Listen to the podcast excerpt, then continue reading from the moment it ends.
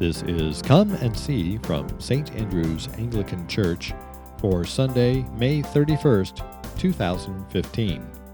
The Gospel is taken from the book of John, chapter 3, verses 1 through 17. The message is by Father Ron Baird. Today we come to the last feast day that we will be celebrating for a while. The next one will be uh, the first Sunday in November. Um, so we'll have green on the altar for a very long time, so you'll be tired of green by then. But the Feast of the Trinity um, is a feast that sort of is the culmination of what we've been talking about for the last couple of weeks.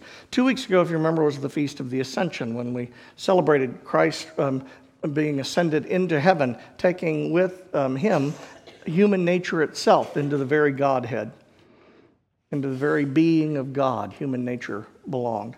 And so then last week we celebrated the Feast of Pentecost and the gift of the Spirit to the church, which is the way that the church is connected to God um, through the Spirit. And so today we celebrate that, that incredible mystery of God that's called the doctrine of the Trinity. I'm sure all of you understand it perfectly well. Don't have any problem with it. But it's interesting. Do we worship one God or three gods? One. Then what's this Father, Son, Holy Spirit bit? And a lot of people who um, have trouble with this don't understand how that can be. And there's some truth in that because it's really hard to understand God, isn't it? I mean, God by definition is other, totally different than we are. And so it gets hard to conceive, but it's not impossible to kind of come to a comprehension of who He is um, at least through his revelation to us. And what we discover in the doctrine of the Trinity is that it is the very nature of God that although he is one and that he is God, that he is community even though he is God. That even from before time, he was Father, Son, and Holy Spirit. Probably wouldn't have used those words, probably wouldn't have heard those words, but it would have been he is um, the creator.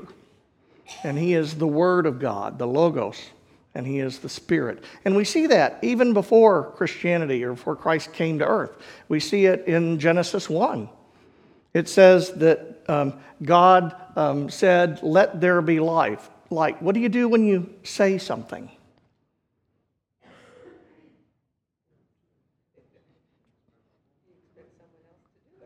Now, how do you say something? What do you do?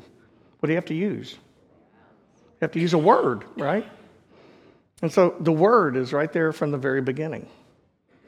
And, you know, we see that the Spirit moved over the face of the waters in Genesis 1. So even from the very beginning of scriptures, we see God as community, as Father, Son, and Holy Spirit.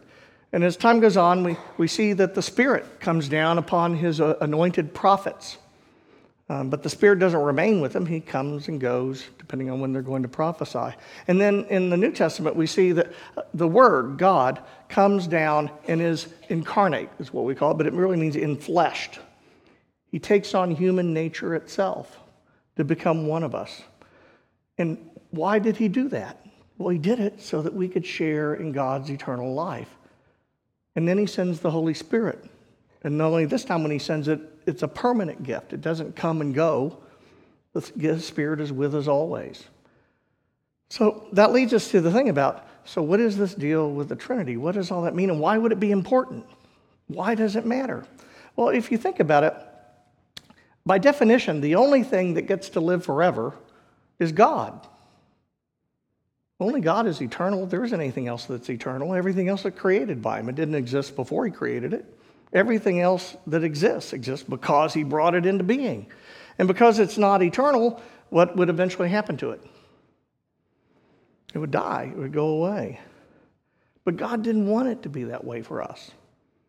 And so he sends his son into the world to take on our very nature itself to ascend into heaven so that we can share in the very eternal nature, the immortal nature of God himself, so that we can be like God. We don't get to have our own immortality. We don't get to be our own gods. We get to share in the life of God.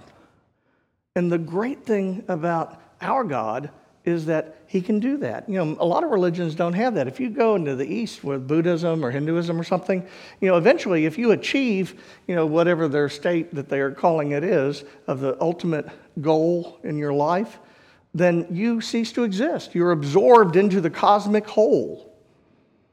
I've always thought that doesn't sound like a lot of fun. I mean, I don't know that I want to be part of the cosmic whole.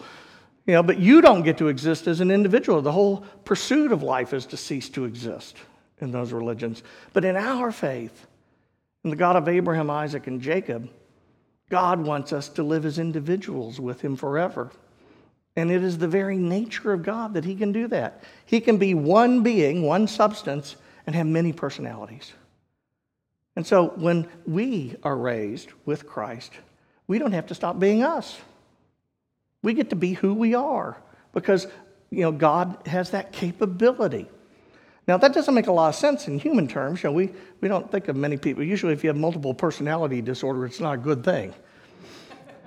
but God can do it and not be crazy. Because it's his very nature to have more than one person, even though he is one being. And that's really what Jesus is talking about in today's gospel. We hear that story about Nicodemus. I was looking in, on the internet at different sermons this week. You wouldn't believe how many people titled their sermon this week, Nick at Night. I thought, oh, I'm not doing that one. Um, because Nicodemus, you know, comes to Jesus at night. But when Nicodemus comes to him, you know, he, he says, Well, obviously you have the power of God with you because we can see that by your deeds. And Jesus said, You couldn't even see the kingdom of God if you hadn't been born from above. Now, actually, Jesus is really giving him a compliment there, but he just blows Nicodemus's mind. He's, Nicodemus is like, Huh? What are you talking about? You can't see the kingdom of God unless you've been born from above. And he said, How can you be born again? I mean, if you've been born once, how do you do that again? You know, can you climb back in your mother's womb? I always thought Jesus should have said, not if your mother has anything to say about it, but um, he didn't say that. But, um, but he, you know, he, he says, that doesn't make sense. How can you be born from again? I don't get it. And he says, what is born of flesh is flesh. And that's what everybody who's born gets. But what is born of the Spirit is spirit. And if you want to